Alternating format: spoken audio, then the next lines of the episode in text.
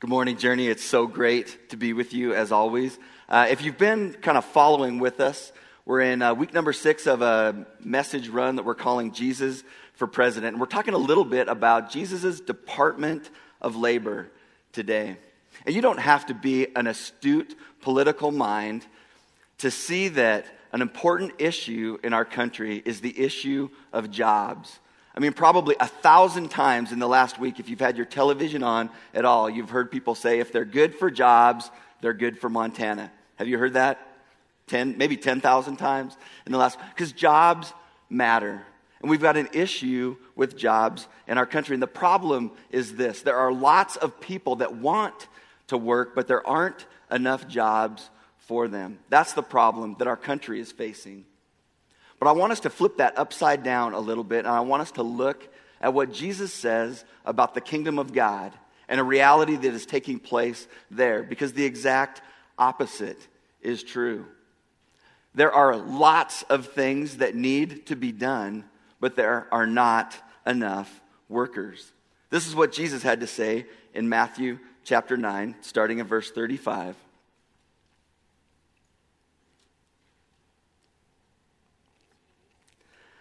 Jesus went through all the towns and villages, teaching in their synagogues, proclaiming the good news of the kingdom, and healing every disease and sickness. When he saw the crowds, he had compassion on them because they were harassed and helpless, like a sheep without a shepherd. Then he turns to his disciples and he says, The harvest is plentiful, but the workers are few. Ask the Lord of the harvest, therefore, to send out workers into his harvest field.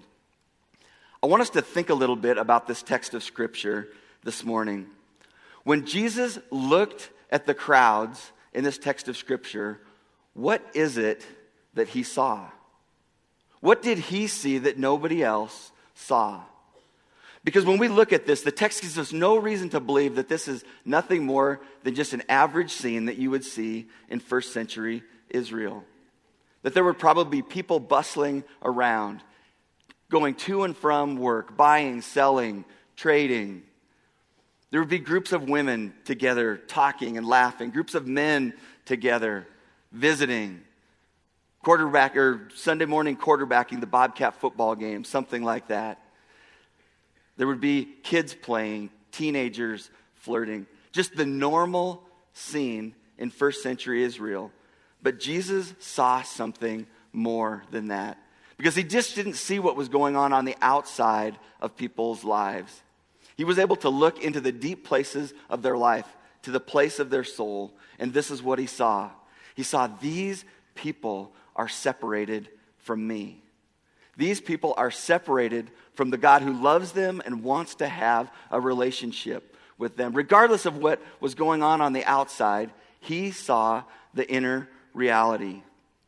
And this is what it said happened inside of him. He was moved with compassion for these people because they were harassed and helpless, like a sheep without a shepherd. It moved him, it wrecked his heart that there was a reality that he was separated from them. He was moved with compassion. And there was one time years ago that I was talking about this very text, and I used the word compassion and Jesus' compassion for lost people. And an older pastor came up to me afterwards and he said, I want to share with you, young man, a definition of, of compassion that has always stuck with me. He said, Compassion is their pain in your heart. That's what it means to have compassion. The pain of people that are separated from God would actually reside in our heart. And that's what Jesus was experiencing that day. So, if this is the reality that was moving the heart of Jesus, that these people were separated from him, wouldn't you think that his response would be immediately to move toward those people and proclaim to them the message of salvation. The message that it's only through a relationship with Him that they're going to be restored to a relationship with the Father. It's very interesting that Jesus doesn't move toward them, but what He actually does is He turns His attention to His disciples. And He said, This is where the problem is going to be solved. It's going to be solved with you. Ultimately, it is the issue of salvation found in Christ, but you are going to be the workers in that. You are going to be the solution to that. That is Jesus' department of labor. And then he commands them, not only he commands them to ask the Lord of the harvest to send out laborers into his harvest field. Be those laborers, be those people that are going to take the message to the lost sheep. But not only ask that Jesus would send people, the implication obviously would be to be one of those people. Don't just assume that you're going to pray and ask somebody else to do it, but that we would actually link arms with Jesus and what he is doing in the world to help bring people back into a relationship with him. Be a laborer. That is Jesus' department of labor. And we see the same command, a similar command given to Jesus, given by Jesus at the very end of his earthly ministry. Oftentimes we refer to this piece of scripture as the Great Commission. And we think about it as being great in the sense that these were Jesus' some of his last words to his disciples. And everything, obviously, that Jesus said that is recorded in Scripture is absolutely important. But I think it would be wise of us maybe to even give a little more weight to his final words. What is the last thing that I want to make sure that you get? This is what Jesus said when he handed the disciples the baton and gave them their marching orders. In Matthew 28, verses 18, it says this Then Jesus came to them and said, All authority in heaven and on earth has been given to me. Therefore, go and make disciples of all nations, baptizing them in the name of the Father and of the Son and of the Holy Spirit, and teaching them to obey everything that I have commanded you. And surely I am with you always to the very end of the age. And if we look at the very centerpiece of this command that Jesus gives us, the centerpiece is that we would be people that make disciples that we would be people that make disciples who can make disciples. I was hanging out with a couple of friends the other night. We were having a conversation just like this. And the gal looked across the table and just said, But what is a disciple? How do you define a disciple? And I think that is an amazing question and an important question. And that's the question that we're going to look at today. What does the Bible say is true of someone that is truly a follower of Jesus Christ? And the first thing that is absolutely true of someone that is a true follower of Jesus Christ is that they walk by faith. They're someone who walks by faith. And now I know if, if we look at the whole counsel of God's word, there is so much that is said about what it looks like and what it means to walk by faith. We could continue preaching for days and days and days and never exhaust what it looks like to walk by faith. But I want to try to boil it down to at least one thing. There's lots of things that it is, but friends, it is at least this it is someone who hears from God and responds in obedience. Someone who walks by faith is someone that simply hears the voice of God in their life and they respond with him to him by faith, which is trust and obedience. This is what it means to walk by faith. And in the scriptures, Jesus uses a great imagery to talk about what it looks like to walk by faith. And he has this imagery of a sheep and a shepherd. I've got some, the, the text that he uses is in John chapter 10, and I won't read all of that to you, but the essential imagery that he gives there is this idea that if we are to be his disciple, we are like sheep following a shepherd. And there's something that is absolutely true of these sheep. They are able to hear the voice of God. They can distinguish his voice from the other voices of the world, and they hear his voice and they follow him. They follow him in obedience. And so you see, there's two different kinds of sheep that Jesus sees in the world. There's only two kinds of sheep. There's the first kind that we looked at, those kind that are separated from him. They don't know him, they don't know his voice. They're harassed and helpless because they don't have a shepherd. But on the other side of the fence are those that truly have come to know him and have followed him and are his disciples. And what is true of these people is that they actually do hear the voice of God. Again, that they can separate from all the other voices that they're hearing in the world. And when they hear that voice, that's the voice that they follow. They hear and respond to the voice of God. And now I realize that I can just say that term, hearing the voice of God, and a lot of bells can go off in your mind. Like, is this going to get weird now, talking about hearing the voice of God? But God has made it very simple and very clear for us. He primarily wants us to hear his voice in his word.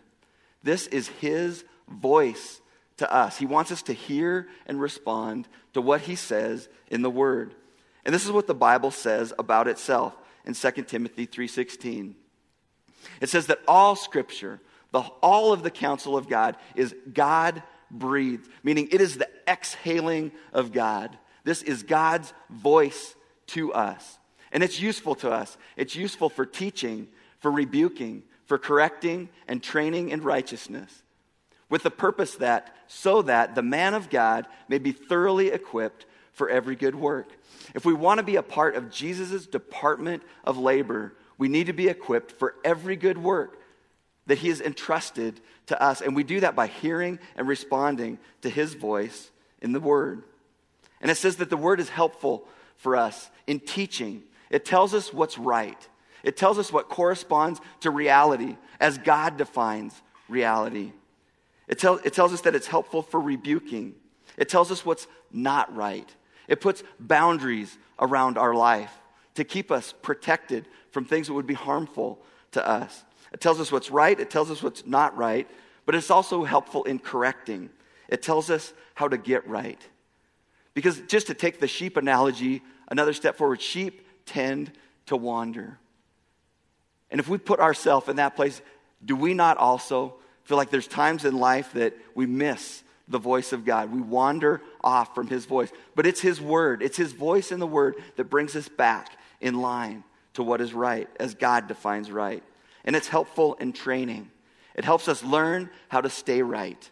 How do we train ourselves to develop the life and the character that keeps Christ at the center of our life and keeps us moving toward Him? That we would continue to day by day listen and respond to His voice and walk by faith. I love how the Apostle Paul talks about this walk of faith in Galatians 5 25. This is what he says. He says, Since we live by the Spirit, let us keep in step with the Spirit. What he's saying is, since we live by the Spirit, if you have come into a saving relationship with Jesus Christ, what the Bible says is true is that God sends his Spirit to dwell within us. And it's that Spirit in us that speaks to our heart, that tells us what is the voice of God, and that Spirit that lives within us. As we read his holy text, the Bible tells us that the Spirit illumines the word to us, illumines it to our mind, and helps us to understand and respond to God's word. And so it says, since we live by the Spirit, it says, what do we do? Let us keep in step with the Spirit. And the imagery that always comes to my mind from the very first time I read this text of Scripture, I thought about what it was like as a young boy to go on walks with my dad. And I don't know why this was, but I thought it was just me. But I always wanted to be in the same pace as my dad, so I'd always just try to get my and just work like that. So I would just be right in step with him. And you're little and you've got to take big steps. And I know you did that too, didn't you? Because I see kids doing it all the time. We want to walk like our dads walk. And I think that's the picture that Paul wants us to grab a hold of here. To walk by faith means that we listen to what God is doing in our life. We see what God is saying and we match our step to what it is that He's saying in our life. We walk by faith with Him. We match our steps to Him. And if I could just go to the place of exhorting a little bit this morning, I would love to challenge you to think about this as you approach the Word of God. That you wouldn't just think, I'm, I'm just going to read a little bit today, kind of that mindset, you know, a chapter a day keeps the devil away. But that you would actually approach the Word of God, that this is a conversation with a very living and real God and a very personal God, and He wants to talk to you as you open up the Word. I think that can change our mindset. It's not just about reading a few paragraphs to get some tips for the day, but it's about engaging with a living God, and that we would come before the Word of God with an open heart and a bent knee that just says, God, I'm expecting you to say something to me today. And whatever you say to me, God, I'm going to do my best in the next 24 hours to apply that I am going to follow you. I am going to obey you as best I can, whatever it is that you're speaking to me. And that's what a disciple looks like someone that approaches God humbly and openly and surrendered to Him. hears and responds to the word of God. A disciple walks by faith. But a disciple doesn't just simply walk by faith, a disciple is someone that communicates their faith. A disciple is someone that displays the reality of the gospel of Jesus Christ with their life and how they live. So that they live the kind of life that requires a gospel response. Why is it that they live the way they do? But it's not just about displaying the gospel, it is also about declaring the gospel. That we would be people that know how to communicate the story of God to people in a way that they understand who God is and what He's done for them and how their smaller story fits into the bigger story of God. We display the gospel, but we also declare the gospel. That's what a disciple does. And it's interesting to me when you look at the life of Jesus and you think about the people in his life that pushed back on him, the people that questioned him and discredited him, his contemporaries that were always in his face. What was the issue that they had with Jesus? The issue that they had with Jesus was who it was that he hung out with. It's like he's making these claims to be the Messiah, but look who he hangs out with. He hangs out with tax collectors and sinners. And Jesus did that absolutely unashamedly. He never backed away from that. In fact, he went so far as to say, You don't understand. That is the reason that the Messiah came. And he said this absolutely clearly in Luke 19:10 when he was describing the purpose of the Messiah coming. He says for the son of man came why to seek and to save what was lost. If there was ever a purpose statement for Jesus it was there I came to seek and to save that which was lost. This is Jesus' family business.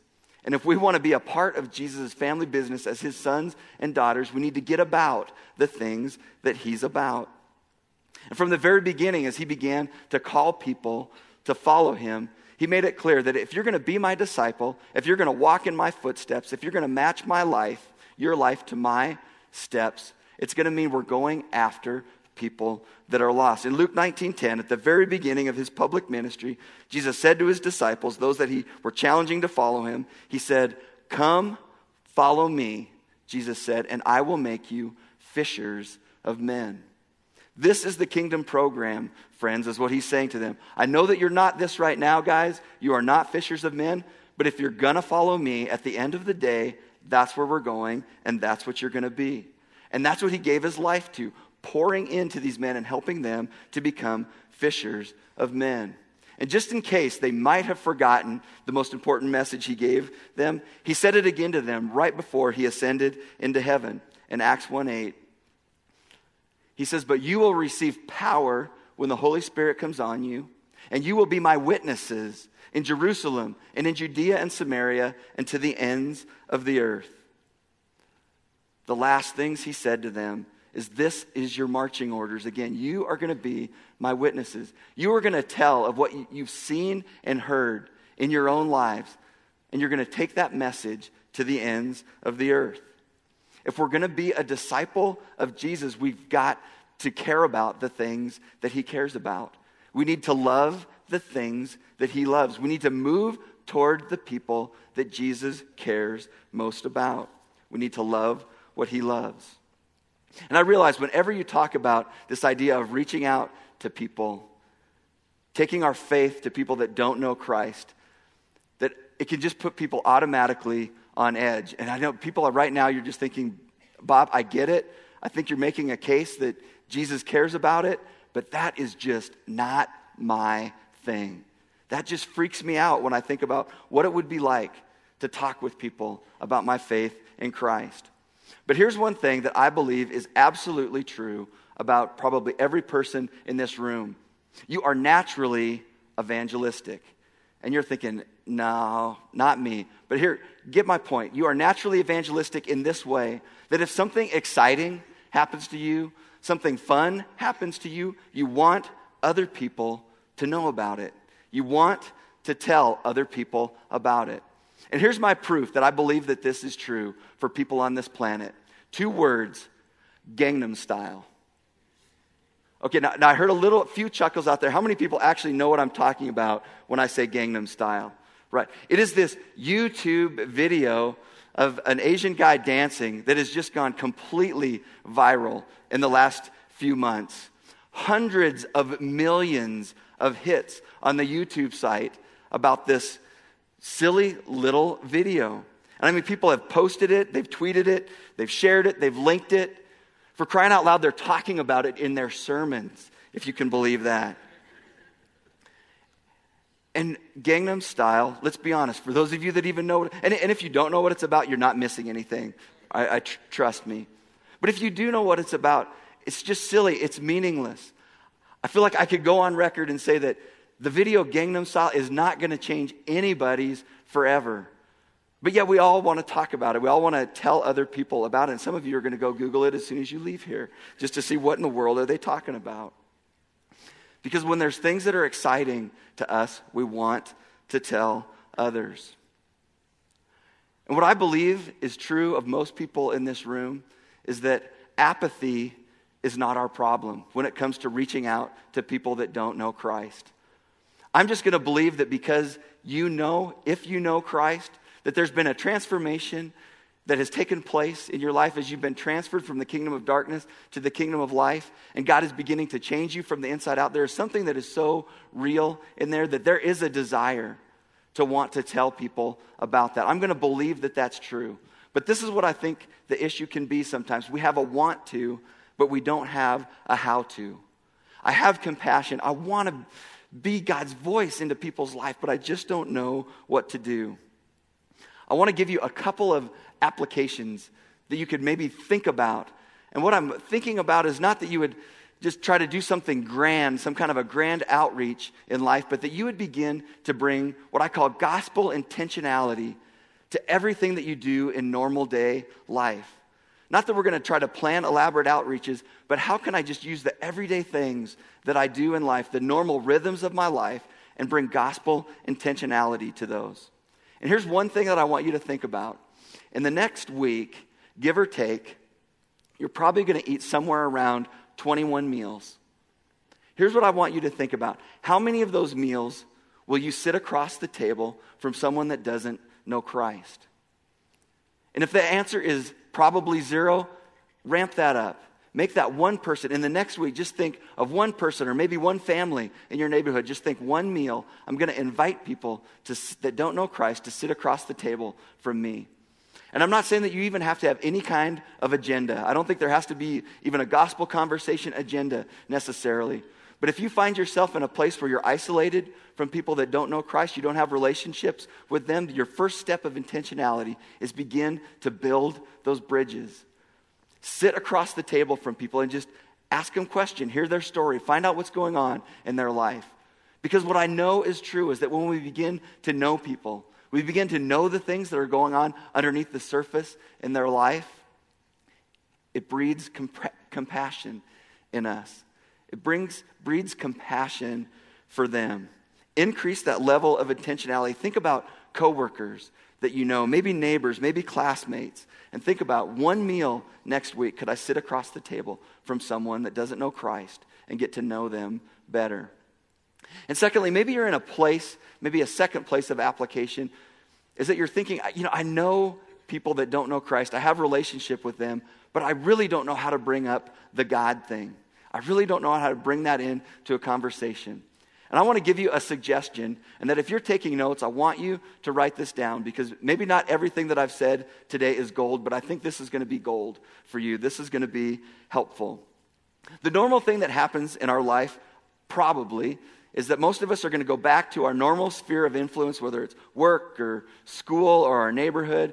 Monday morning's coming, and it's going to be very normal, and we're going to be around this groups of people, and some of them that we know don't have a relationship with God. And it's a very normal thing on Monday morning for friends of ours to talk about what we did on the weekend. So here's what I want you to do. You can remember this.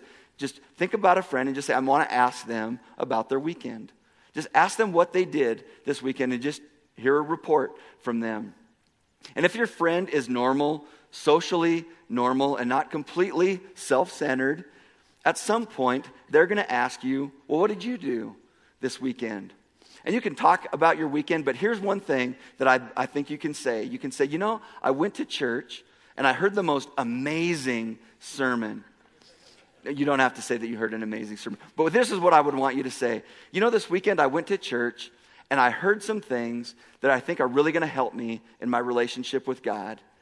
And then look at them and say, Do you have any kind of a spiritual background? And just see what they say and just see where the conversation goes. You would be amazed where those kinds of conversations can go. If we simply just say, Do you have any kind of a spiritual background? Just give God a chance to break into a conversation and to break into a relationship with someone. It was interesting, just a couple of days ago, I was sitting at Costco eating my low fat Polish dog with a pop. I heard someone, yeah, those are great. And I was sitting there, you know how it, it, can, I was sitting there by myself, and you know how it can, there's not a lot of tables there, it can get crowded. Well, this guy comes up and just says, Can I sit with you? And I just said, Absolutely, you can sit with me. So we started having a conversation, and as oftentimes conversations between guys go, um, I was asking him what he did for a living and how he ended up in Bozeman. We are talking about that and relationships and family and those kind of things. And ultimately, he asked me, he just said, Well, what do you do? And I said, Well, just recently, I became a pastor at a church here in town. And then I just said, Do you have any kind of a spiritual background? And it was amazing where the conversation went. He just began to unpack a lot of things that were going on in his life and all the different things that he's tried along the way and where he is now. And ended in an opportunity for me to invite him to come here. You just never know what God is going to do in a conversation when we give him an opportunity. Just remember that question Do you have any kind of a spiritual background? And it was interesting to me because there was a, a good friend of mine that was just sitting a, a couple tables over, and he was there with his wife, and I had no idea that he was hearing our conversation. But the next day, he ran into me and he said, Dude, did you know that guy? And I said, No. And he said, Did he just come and sit with you? And I said, Ab- Absolutely. And he said, well, How did you guys get talking about that? And I just said, You know, I just asked him this question. And he just nodded and he said, You know, that was cool. That was really cool. But I think there are opportunities out there like that for us to engage with people in very normal gospel conversations without getting weird, just by simply asking a question. So, what I want us to do as a, as a church is that we would just, wherever we're at in the whole reaching out to people thing, that we would just turn the dial of intentionality up just a little bit. We start to think about what are ways that I can add gospel intentionality to the everyday things that I'm doing in life? And how can I begin to initiate conversations that bring the issue of Christ to the forefront? Because if we want to be a disciple of Christ, we've got to do the things that he did. And his life was about taking the message to people that were lost. Disciples communicate their faith. But not only disciples communicate their faith, disciples multiply their faith. There's more to following the command of Christ than simply reaching out to people. The ultimate command in the Great Commission, remember, the imperative, the command piece was make disciples. It's not just about making converts, it's about making disciples. We need to be people that are in the process of, of helping others walk by faith and learn to communicate their faith and learn to multiply their faith. I want us to unpack a text of scripture that shows kind of a picture of spiritual multiplication and what it means to multiply our faith. And that's 2 Timothy 2 2. And this is Paul writing to Timothy, and he says, And the things you have heard me say in the presence of many witnesses, entrust to reliable men who will be qualified to teach others. And I want to try to illustrate, if I can, we've got at least four generations of discipleship taking place in this one verse alone. And if I can, I'm going to use a little bit of audience participation to help me out with this. Shannon, could I bug you to help me? You won't have to say anything, I promise. But Shannon is going to be Paul for us in this illustration. Could you stand up and be Paul? Could you be Timothy for me? Okay, so as we're looking at this verse right here, this is a verse written by Paul to Timothy.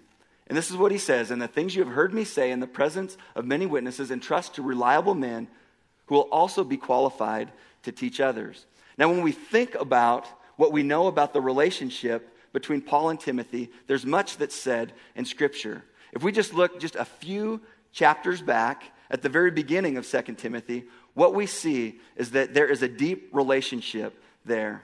Paul refers to Timothy as his dear son in the faith. There's a closeness there. And if we go back to the book of Acts and at the beginning of Acts chapter 16, we see how this relationship between Paul and Timothy began. Paul was at the beginning of his second missionary journey, and he runs across Timothy, and he sees something in Timothy. There was something about him. And he says, That's a guy that I want to invest in. I want to invest my life in him. And we see that's exactly what Paul did because he invited Timothy along with this missionary band throughout Asia Minor. This is what they did. Paul poured his life into Timothy. And toward the end of Paul's life, the, the place where Paul did most of his ministry, the place where he stayed the longest, was in Ephesus. And when Paul left Ephesus, what he did was he left Timothy in charge of the church there. This was a church that was Paul's crown jewel. He loved this church, but he left Timothy in charge of that church. And so, this letter that we're reading here, 2 Timothy, is Paul writing back later in his life to Timothy in Ephesus. But this is what he's telling Timothy to do. He says, Timothy, you remember all the things that I did, how I poured my life into you. And there were lots of people around that saw you do. Timothy, this is what I want you to do. I want you to entrust those things that I've entrusted to you. I want you to entrust those to reliable men. And so here's what I want you to do. I want you to turn around and look about three rows back. And in that third row back, I want you to pick three people to stand up that look like reliable people. We'll just call them people because they might not all be men. And don't get your feelings hurt if you don't get picked.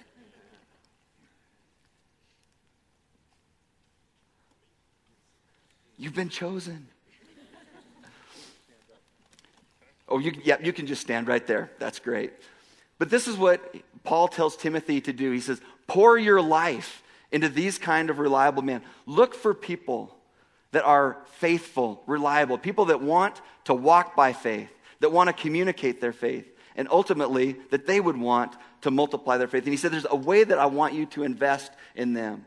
I want you to invest in them in a way that they would be able to invest in others. Because that's what the text says. It says, entrust to reliable men who will also be qualified to teach others. Now, I want each of you to turn around and pick three people that you think look like reliable men or women.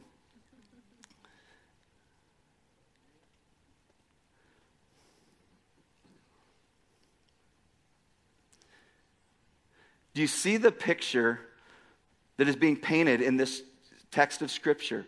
It's this idea that Paul is saying, everything that I entrust to you, entrust to others who will be able to entrust to others. And the implication being others, others. We could go on forever. This is what God intends for his kingdom to be advanced as we make disciples of one another. But let's also think about the influence that Timothy had in his life. Was it just Paul?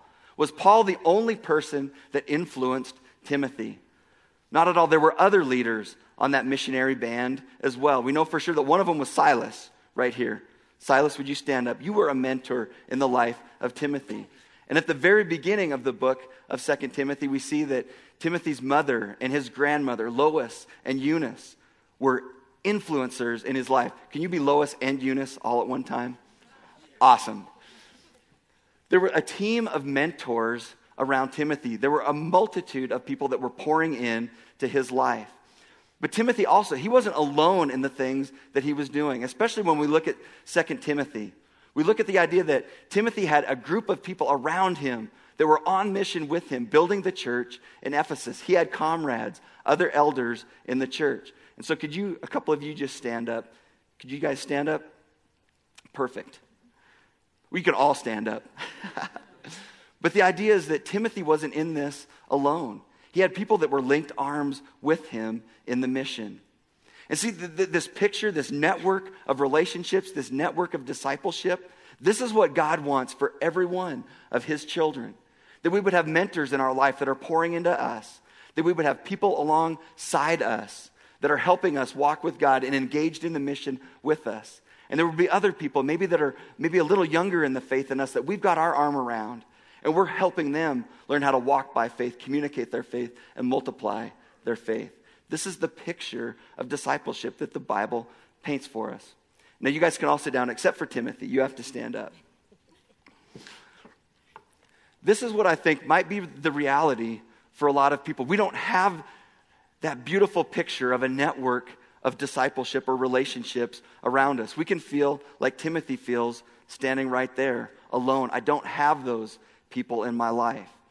And this is where my challenge to you is we've got to begin to think about how do we start to develop that network of relationships around us. And that network is not built overnight. It's built one intentional relationship at a time. Maybe Timothy needs to think of who are people around me that are maybe a little further down the road in their faith that could mentor me, that could help me think about how to walk by faith, how to communicate my faith, how to multiply my faith. Maybe I need comrades.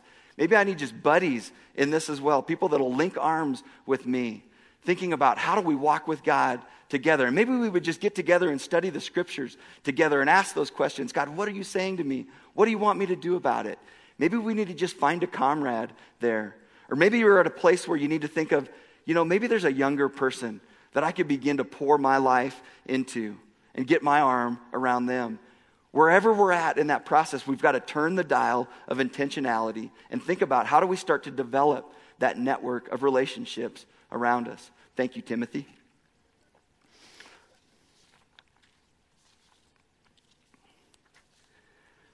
And what we just saw there, that idea of biblical discipleship, is what Jesus modeled in his life as well.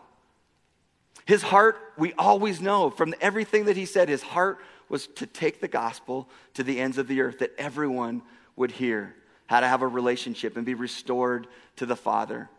But when we watch what he did, we see someone that focused on a few.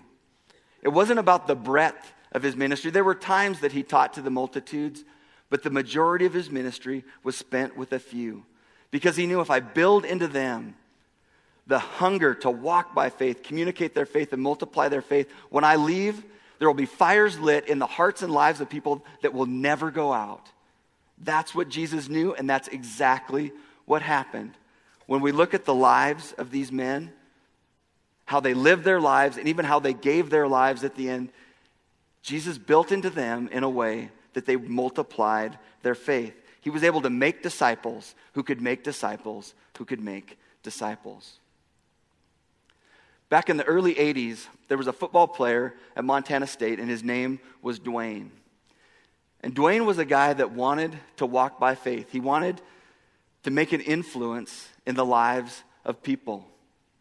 And so he did something that, in my estimation, was incredibly bold. He said, I want every guy on my football team to hear about who Christ is and what Christ has done for him. So he approached the coach and he just said, Could we have a mandatory team meeting? I want to bring in a friend of mine that works with a campus ministry here at MSU, and I want him to talk to my teammates about Christ. And his coach said yes. And this event happened, the gospel was shared, and many people came to faith in Christ. But Dwayne knew something. He knew it wasn't just about building converts or making converts, it was about building disciples, about multiplying his faith. So, one of those football players that came to faith was a guy named Rob. And so, Dwayne got his arm around Rob and he began to build into Rob's life and teach him how to walk by faith and communicate his faith and to multiply his faith. And so, Rob started to invest in lives of people around him. And there was a guy on his dorm floor named Ron.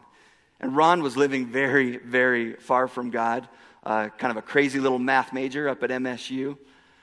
But Rob, uh, just a mountain of a man, uh, big black guy from Southern California, defensive lineman, and this little guy named Ron. But he shared the gospel with Ron, and Ron came to know Christ. But Rob knew that it wasn't just about building converts, it was about making disciples. So he got his arm around Ron and he began to teach him how to walk by faith communicate his faith, and multiply his faith. And so Ron decided what he was going to do was he was going to move back into the dorms and try to reach out to people that didn't know Christ. And he came across a guy named Tide. And Tide was a guy that was religiously interested. He had some religious background, but he didn't know Christ. And he was seeking. And when Ron showed up at his door and explained to him the gospel, Tide jumped at the chance to have a relationship with God. But what Ron knew is that it wasn't just about making converts, it was about making disciples. And so he got his arm around Tide and he began to teach him how to walk by faith, how to communicate his faith, and how to multiply his faith. And so Tide began to think of who are the people in my sphere of influence that I could begin to have gospel conversations with. And there was a guy that lived in his apartment complex that he began to initiate with. And this guy had a religious background as well, but was living far from God. But Tide began to initiate with him and shared the gospel with him, and God broke through that guy's hardened heart, and he ultimately bowed his knee to Christ and became a follower of Christ. But Tide knew, as you know, he knew that it wasn't just about making converts, it's about making disciples. So he got his arm around this guy, and he taught him how to walk by faith, how to communicate his faith, and how to multiply his faith. And I am so thankful for Tide because the guy that he got his arm around was me. I am so thankful to him. But you know who else I'm incredibly thankful for? I'm thankful for Dwayne. And to be honest, Dwayne could be sitting in this room right now and I wouldn't know it. I have no idea who Dwayne is. I know who he is, but I don't know what he looks like. I've never had a conversation with Dwayne. But if he was sitting here, and I hope someday I get the chance, I want to thank Dwayne. Dwayne, thanks for giving your life to making disciples. Thanks for going out of your comfort zone and beginning to share the gospel and to make disciples in a way. Because, Dwayne, the ripple effect of your life has changed my eternity forever and my family. And Dwayne, he may not even know it now, but Dwayne, I've wanted to give my life to making disciples as well. The ripple effect of a life well lived is amazing. And that's what God wants for all of us. It's not just about us receiving, it's about us turning out toward others and making disciples of others who can make disciples of others. Because as Jesus said, the harvest is plentiful, but the workers are few. Let's pray.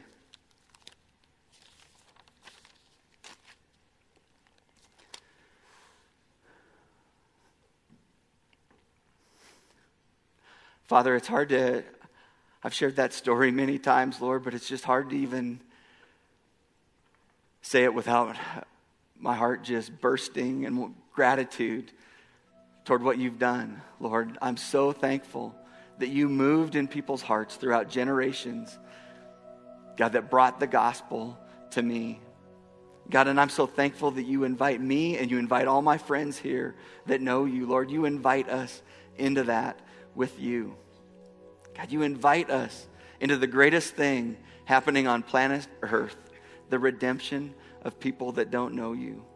Lord, I just pray for everyone here, Lord, that wherever we're at, God, that your spirit would spark a hunger in us to want to take whatever our next step is in following you in obedience.